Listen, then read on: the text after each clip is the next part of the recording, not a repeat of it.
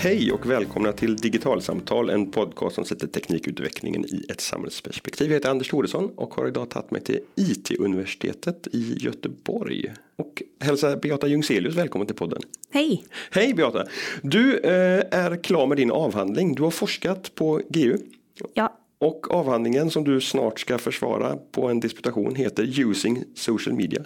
Det stämmer. Det stämmer. Mm. Det är ett superbrett, en superbred titel. Visst är det. Vad, vad, är det vad är det du har ägnat din forskning åt? Eh, nej men jag har tittat på eh, utvecklingen av användning av sociala medier över tid. Kan man väl säga. Eh, framförallt eh, interaktionen då. Eh, särskilt kring bilder. Okay.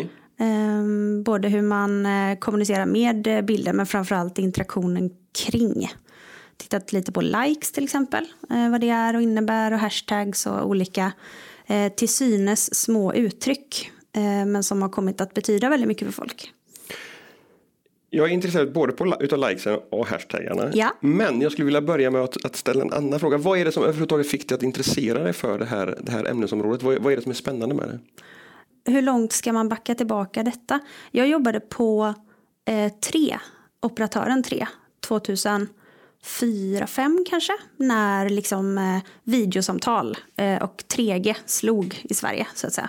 Eh, och tyckte redan då att det var jättespännande såklart. Jag minns också förstås min första mobiltelefon och allt sånt där. Men det har liksom alltid varit intressant för mig. Eh, men när jag jobbade med mobiltelefonen så upptäckte jag också det var kanske inte någonting jag tänkte på då, utan mer en efterkonstruktion. Men vad mobiltelefonerna betyder för folk. Liksom. De blir vansinniga när det inte funkar, givetvis. Och det kanske inte alltid bara var att man var irriterad på teknologin, utan att det också handlar om att jag kan inte kommunicera med mina nära och kära. Sådär, det är en ganska viktig sak.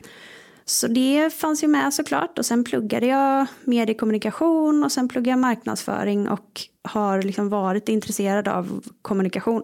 Eh, hur människor fungerar och även intresserad av teknik parallellt då. Mm. Så när den här tjänsten dök upp eh, så lät det ju som right up my alley så att säga.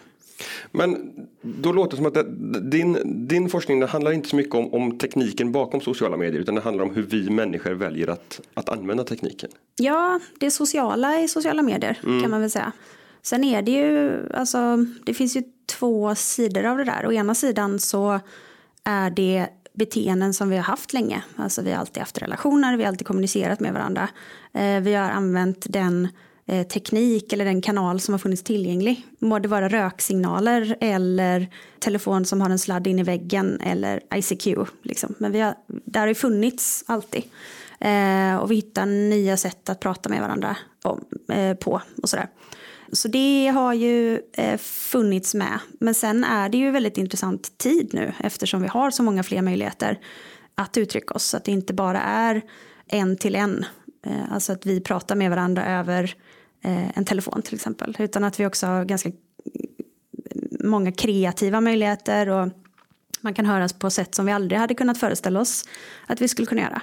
Eh, så det är klart att det, tekniken är väldigt viktig i det här eh, som jag håller på med. Men, men absolut eh, så tycker jag att det är väldigt spännande liksom, hur folk tolkar och misstolkar och förstår och missförstår varandra och hur vi liksom, tillskriver olika uttryck väldigt mycket mening och eh, hur vi alla kanske inte gör på samma sätt och då blir det missförstånd och sådär. Och då är teknologin med och liksom medierar det här. Så att absolut i grunden att jag är intresserad av hur människor eh, kommunicerar och missförstår varandra. Eh, men, men är, det här som, som exempelvis dina studier kring vad likes är kommer in mm. då? Just det här att man som, som, som användare så kanske man tänker att när jag likar den här bilden så, så skickar jag en signal men mottagaren utan like tänker helt annorlunda till exempel. Ja, det har ju visat sig då i den studien jag gjorde att det finns eh, i princip lika många förklaringar och lika många tolkningar som det finns användare. Eh, vilket ju ibland krånglar till det för folk och det finns ganska tydliga etablerade regler inom vissa subkulturer eller kluster eller vad man vill kalla det. Som inte alltid överensstämmer med de reglerna som gäller på, på andra platser mm. eller hos andra. Och sådär. För jag, jag, vet att till exempel så har det ju gjorts eh, journalistik utav där man har tittat på hur en, en individ har valt att lajka saker på Twitter. Mm. Men, men där, där en del då menar på att ja, men en like betyder inte att, att jag gillar det. Utan Nej. en like på Twitter betyder att jag har sparat det här som ett Ja. bokmärke för att kunna komma tillbaka. Det här att, att företagen utvecklar teknik på ett sätt men sen så väljer olika personer, precis som du säger, att använda den här tekniken på, på, olika, på olika sätt. Precis, Nej, det tycker jag är en av de mest intressanta aspekterna. Alltså att, att eh, utvecklare tillhandahåller en teknik eller ett företag tillhandahåller en teknik och sen så är det användarna själva som eh, gör det till vad det är. Eh, så att jag hade väl en, en, ett hum om att likes att det fanns något i det. Men det var ju framförallt när jag transkriberade det första gänget intervjuer då. Eh, där jag märkte att, att eh, användarna själva förhöll sig till likes. Så det var när jag liksom gick igenom och analyserade datan som primärt handlade om någonting annat. Så såg jag att de själva tog upp likes hela tiden och förhöll sig till antalet och när de hade fått det. Och, ja, men min kompis likade den bilden så det betyder nog att han fattade det skämtet. Eller så där. så att de ja, men förstår varandra eh, ganska mycket med hjälp av, med hjälp av likes. Så det hade man ju inte kunnat liksom, föreställa sig att det kunde vara så viktigt. Vad, vad vad är det för frågeställningar kring likes som, som du har tittat på? Det, det började med att jag tittade på betydelsen av faktiska likes då, givetvis. Eh, och såg att det var väldigt eh, komplext. Det, titt, först hade jag en idé om att man kunde titta om att det fanns, på att det fanns ett, ett eh, stort värde eller att det var mycket värt eller lite värt. Men det visade sig vara en alldeles för förenklad Okej. förklaring. Liksom. Eh, och sen upptäckte jag det jag tycker var mest intressant i det, att folk även tal- eh, tolkar uteblivna likes. Alltså nu fick jag inte den här liken. Det betyder nog att det var en tjej som förklarade att ehm, ja, men det är nog för att mina kompisar är på semester nu. Eh, så de har inte wifi, de är antagligen utomlands. Så att jag tror att de här likesen kommer komma framåt kvällen. Eller ja, nej, nu likade inte den kompisen som vi har eh, en gemensam historia om vad det nu kunde vara, en underlat till exempel. Eh, som hon hade tagit bild på. Eh, det betyder nog att han bara inte har sett bilden så jag får skicka den som ett MMS eh, till exempel. Då. Och det var framför allt där i som jag började inse att när man till och med tolkar en utebliven reaktion så måste ju det vara någonting som betyder någonting. Så att ja, tolkning av eh, inkasserade och uteblivna likes var ingången kan man säga. Här låter det åtminstone som att man närmar sig de här diskussionerna som finns om, om stress i sociala medier och Mm. liksom så här den här, liksom, att hur viktigt det är att få likes för de bilder man lägger upp. Är, är det någonting som också ligger inom ramen för det som du har, har studerat? Ja, alltså några beskrev ju förstås en, en eh, vad ska man säga, jag tror att jag pratade om det som en, en reflexiv och en, en reaktiv reaktion eller något sånt där. Eh, alltså att man kanske ser, okej nu har inte den eller den likat min bild. Man noterar det någonstans även om man kanske inte skulle eh, uttrycka det. Men när man blir konfronterad med det så inser man att man ja, har tänkt på det. Då. Eh, och sen fanns det ju de som lite mer reaktivt, alltså kanske tog bort en bild om man inte fick ett visst antal likes eller eh, sådär, ja men om jag, jag väntar till klockan 22, har inte fått ett visst antal likes då så då tar jag bort den här för då är det lite skämmigt att den finns ute. Och så. Därför man vill inte ha ett flöde med få likes Nej, på de precis. sakerna man lagt upp. Och Okej. att det också kunde kännas som det var en, en tjej som beskrev att om hon kunde se att hennes bästa vän eller killen hon eh, träffade, eh, om hon under om hon kunde se att den personen hade varit inne och gillat andra bilder men inte gillat hennes selfie till exempel. Att hon kunde tänka okej så du tycker jag är ful eller vad är det du försöker säga här. Liksom. Och det är såklart olika från person till person. Många som lyssnar på mig nu eh, säger detta tänker men vad är det här för trams liksom. Eh, och för vissa, vissa, vissa bryr sig inte överhuvudtaget. De tänker att ja, det var 13 personer som tycker min bild är bra. Men för andra så sänder det helt andra signaler och, blir jätteviktigt. Liksom. Går det att se någon skillnad mellan plattformar? Är, är det någonting som du har tittat på? Att, att likes tolkas och betyder olika saker på, Mm. på, på Instagram och på, på Twitter och så vidare? Ja, så jag skulle både säga att det, ehm, jag använder mig av en teori delvis eh, som man pratar om platform vernacular, alltså det, ett visst språk eller en viss dialekt som finns på respektive plattform. Eh, och det man kan säga är väl att å ena sidan så finns det ett specif- specifikt eh, vad ska man säga, värderingssystem eller språk eller vad man vill kalla det på Instagram just och så kan det finnas ett annat på Facebook. Samtidigt så eh, parallellt med det här så finns det ju olika system inom respektive vänkrets till exempel. Eh, jag och mina vänner kanske är väldigt angelägna om att vi gillar varandras selfies. Mm. Och då gör vi det oavsett om det är Instagram eller Twitter eller Facebook. Medan andra eh, vänskapskretsar beter man sig på ett annat sätt. Eller andra nätverk kanske man ska kalla det då. Eh, så det finns både specifika beteenden för respektive plattform och det finns specifika beteenden för respektive nätverk. Mm. Det jag sitter och funderar på här när jag, när jag hör dig prata är ett, ett sånt faktum som att, att Facebook där är en like, mm. en, en tumme upp och sen har de byggt på det så att mm. idag så kan du välja många fler direkta reaktioner. Mm. Eh, om vad, vad, vad du har för tankar om varför man inte bara nöjde sig med en like utan man bygger på med mer. Om du kan se någonting i din forskning som kan förklara det. Nej, men, eh, när man lanserade likes på Facebook så pratade man om att det skulle förenkla kommunikationen. Mm. Det skulle vara ett lätt sätt för folk att säga att de uppskattar någonting.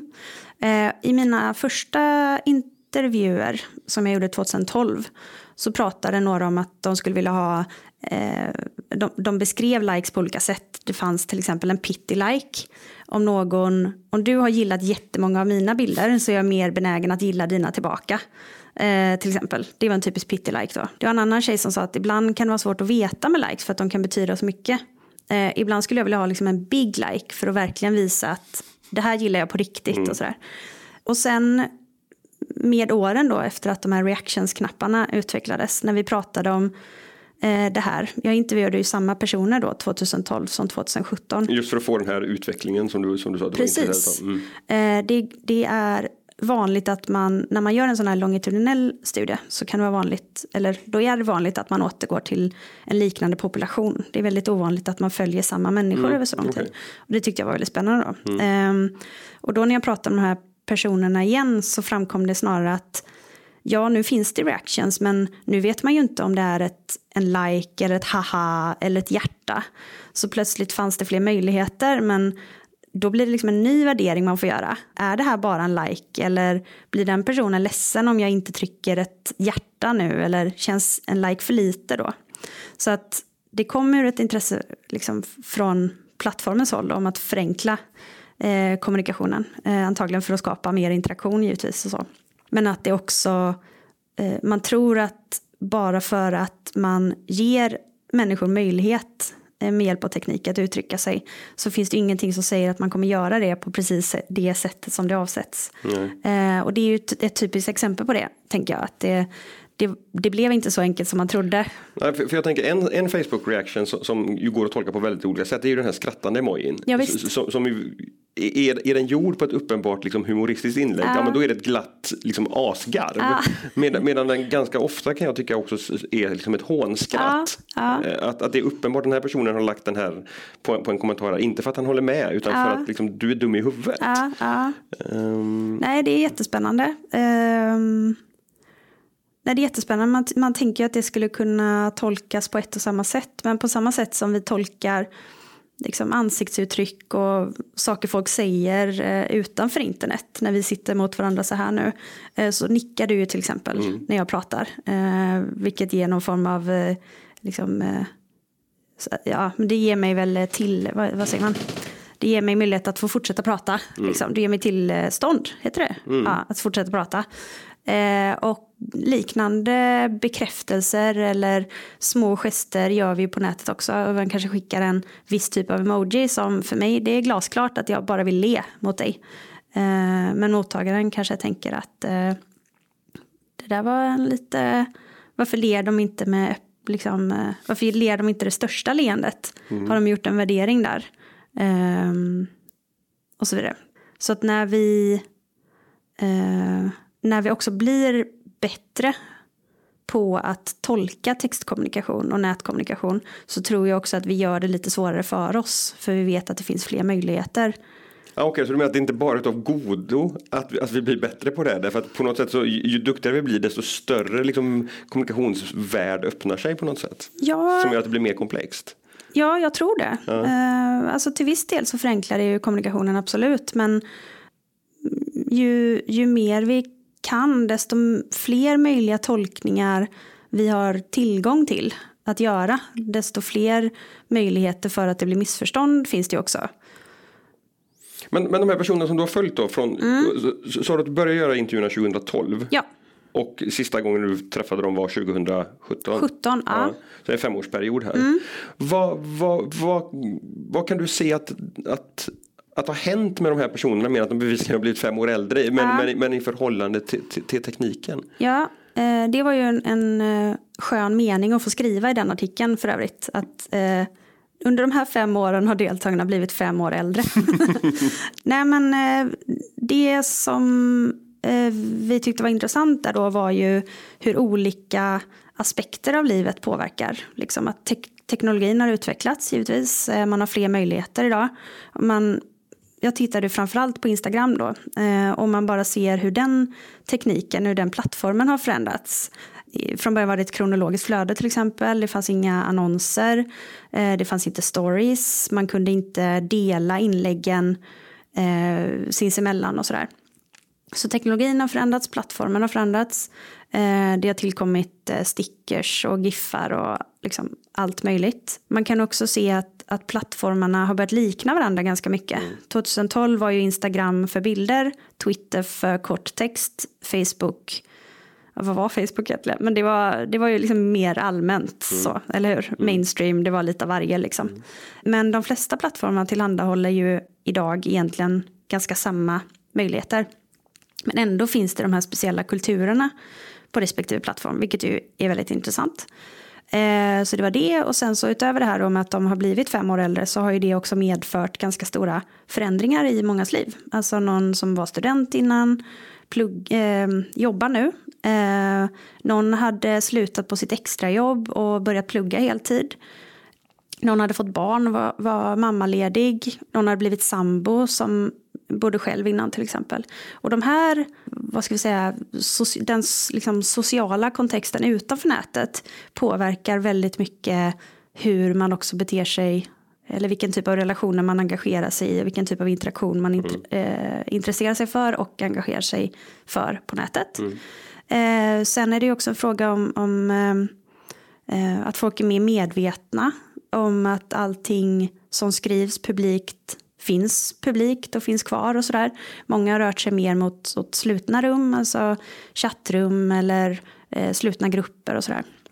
Men, men det låter som för att eh, när Mark Zuckerberg pratade på, på Facebooks stora utvecklarkonferens F8 i, i våras. Då, då pratade han precis om den här rörelsen som de ser att, att folk eh, förflyttar sig mer mot. Han, han beskrev Facebook som ett, som ett, eh, ett vardagsrum eller torg möjligen. Jag, jag kommer inte men, men, att de skulle bli mer liksom den, den utveckla möjlighet till, till just den här liksom lite mer privata slutna, slutna kommunikationen. Och det, det, det, det säger du att det, det, det, det beteendet kan du se i, i din forskning också att den rörelsen finns. Ja, de personerna jag har följt, de var ju eh, ganska tidiga med att hoppa på eh. De hade redan haft Instagram ett tag 2012 och det var ju på våren 2012 och det boomade ju egentligen sommaren hösten. Så de var ju redan ganska tidiga användare.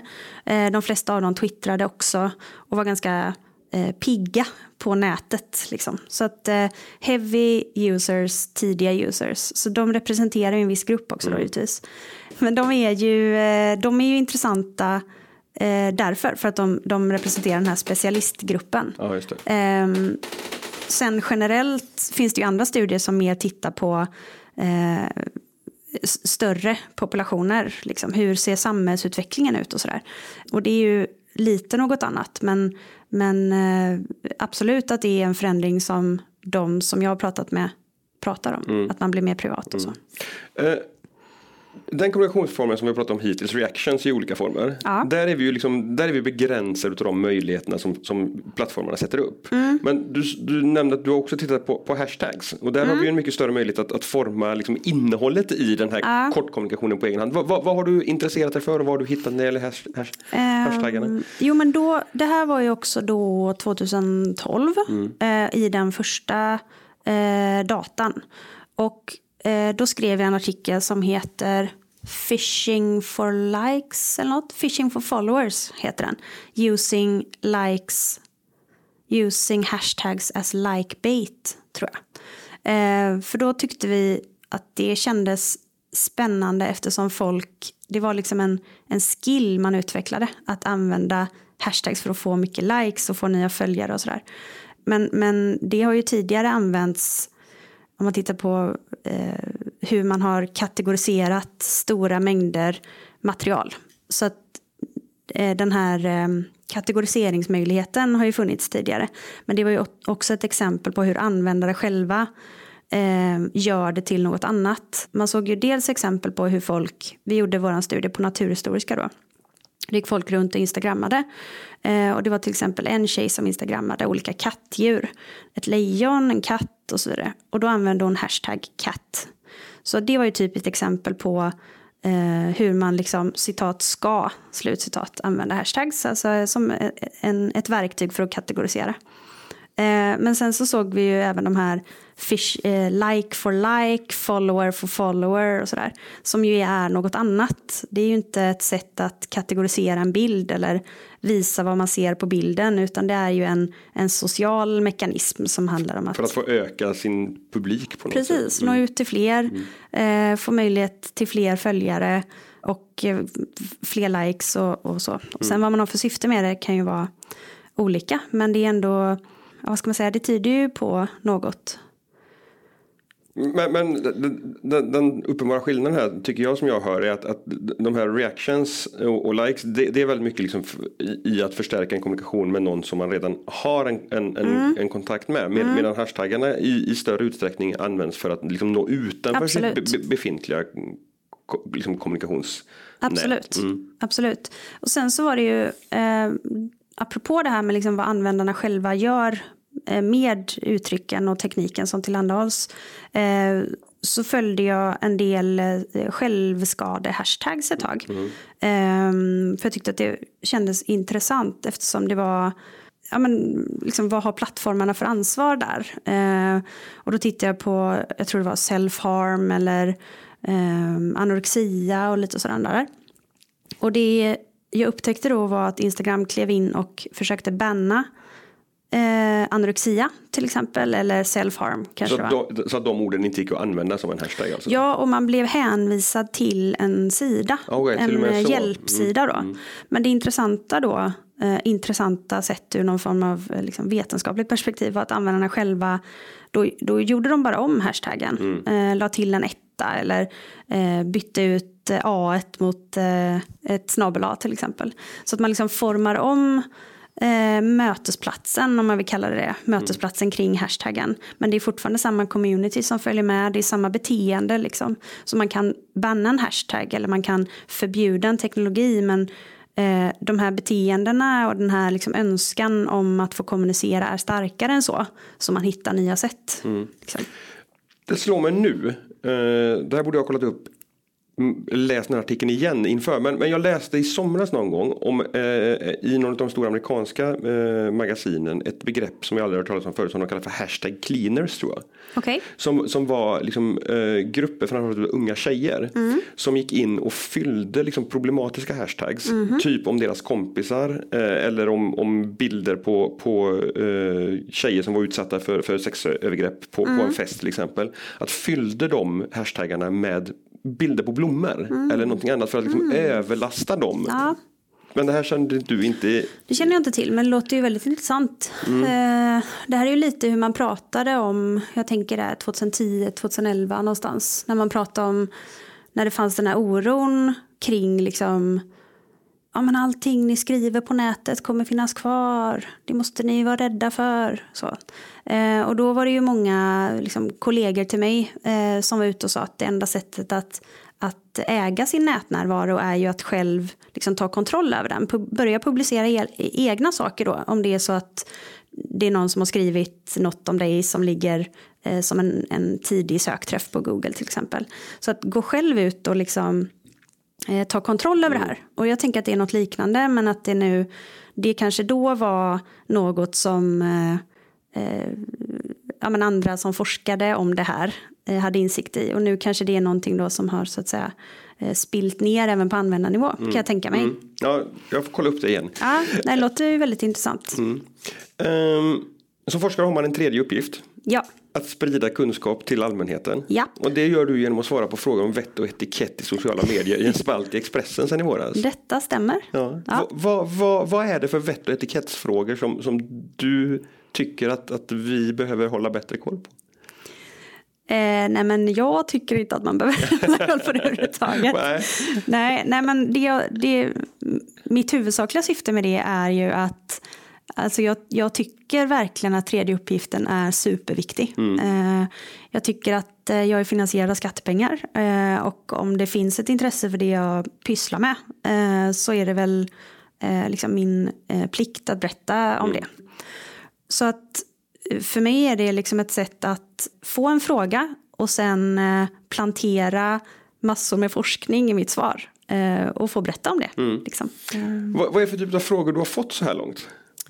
Ja, men det är så... Eh, mm, min eh, svärmor lägger ut bilder på mm, eh, våra, vårat barn fast vi har sagt att hon inte ska göra det.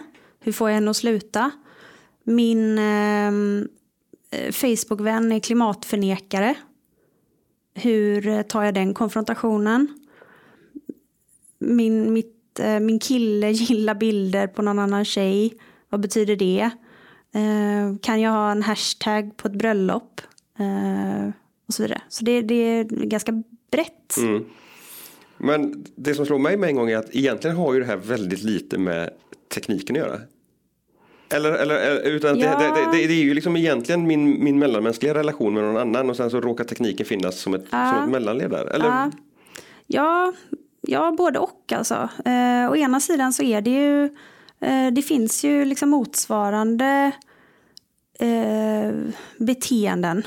Eh, har ju alltid funnits liksom. Och det återkommer man ju till de här liksom, eh, ständiga frågorna. Eh, men sen är det ju också så att tekniken möjliggör nya saker. Alltså, hade en svärmor tidigare tagit en bild på ens bebis eh, så hade den här svärmodern kanske kunnat visa det eh, i fikarummet och då hade det varit en ganska sluten publik på 10-20 personer säger vi. Eh, men nu kan den bilden potentiellt hamna på nätet och eh, i förlängningen hamna i helt fel händer. Liksom. Ehm, så det finns ju konsekvenser då. Och på samma sätt så kan vi också bli eh, sy, alltså vi, andras beteenden blir synliga på ett annat sätt. Som den här tjejen som ser att hennes kille gillar bilder på någon annan tjej. Motsvarande tidigare kanske kunde vara att han eh, slängde ett öga efter en tjej på gatan och så. Eh, men då hade, han, hade hon kanske också kunnat konfrontera det snabbt eller fånga upp det och så. Och mycket av det här som vi var inne på tidigare, att det finns så många olika tolkningar är ju någonting som har med tekniken att göra. Eh, och of, ofta att det blir en, en förlängning också. Och eh, har man lite fantasi där då så kan man ju föreställa sig allt möjligt emellan. Eh, och det ges inte alltid möjlighet till, till konfrontation på samma sätt när det är en, en medierad interaktion. Eh, som det kanske skulle vara här när vi sitter så här och pratar. Men kan, kan du se liksom att, att, att är, är- det här frågeställningar som finns nu? Och som liksom vi kommer växa bort ifrån i takt med att vi lär oss det här? Eller är det liksom det här, kommer det forts- fortsätta vara lite knöligt runt, runt det? Eh, vilken intressant fråga för att nu när du ställer den så inser jag att det nästan är tvärtom. Liksom. Lite som vi var inne på i början där att om, om jag jämför mina, eh, min data till exempel så hade folk ganska så mycket mer tydliga föreställningar om hur man skulle göra och hur man inte skulle göra 2012. Det fanns väldigt mycket åsikter kring hashtags till exempel. Det fanns åsikter kring matbilder. Det var en sån riktig liksom, brännande, Den, brännande ämne. den, det här som man beskyllde sociala medier för att vara liksom bilder på folks frukostar. Ja, liksom. och alla var så här, varför lägger man ut bilder på mat? På mat liksom? Det fanns väldigt tydliga åsikter om hur man skulle göra och inte skulle göra. Och så. Nu när det har blivit mer etablerat så har folk inte, eh, upplever jag, samma, eh, vad ska man säga, det är inte, folk är inte lika eh, kategoriska. Så. Nej. Samtidigt så är det som vi var inne på innan att, att vi kan det här bättre nu. Eh, Det är en mer naturlig del av våra dagliga samtal. Och när vi förlägger mer av vår kommunikation till text eh, som inte alltid är självklar hur den ska betonas eller om någon ler eller ser allvarlig ut när de, mm. när de skriver och sådär. Så är det ju fler saker att ta hänsyn till när vi ska tolka den här informationen. Mm. Och, och i och med att vi då flyttar mer och mer till, till de, de digitala kanalerna så, så utsätter vi oss hela tiden för, för i allt större utsträckning för de här liksom svårtolkade situationerna. Ja, eh, och det, det, det, kanske är fler, alltså vi, vi kommunicerar med, med fler. Mm. Eh, och det är inte alltid vi är bekanta med varandras mönster. Liksom. Vissa eh, strösslar med emojis, vissa skriver aldrig, aldrig emojis. Och om de, dessa två skulle mötas eh, skulle de förmodligen tolka varandra på helt olika sätt. Eh, inte nödvändigtvis eh, skulle de göra samma tolkningar om de satt öga till öga.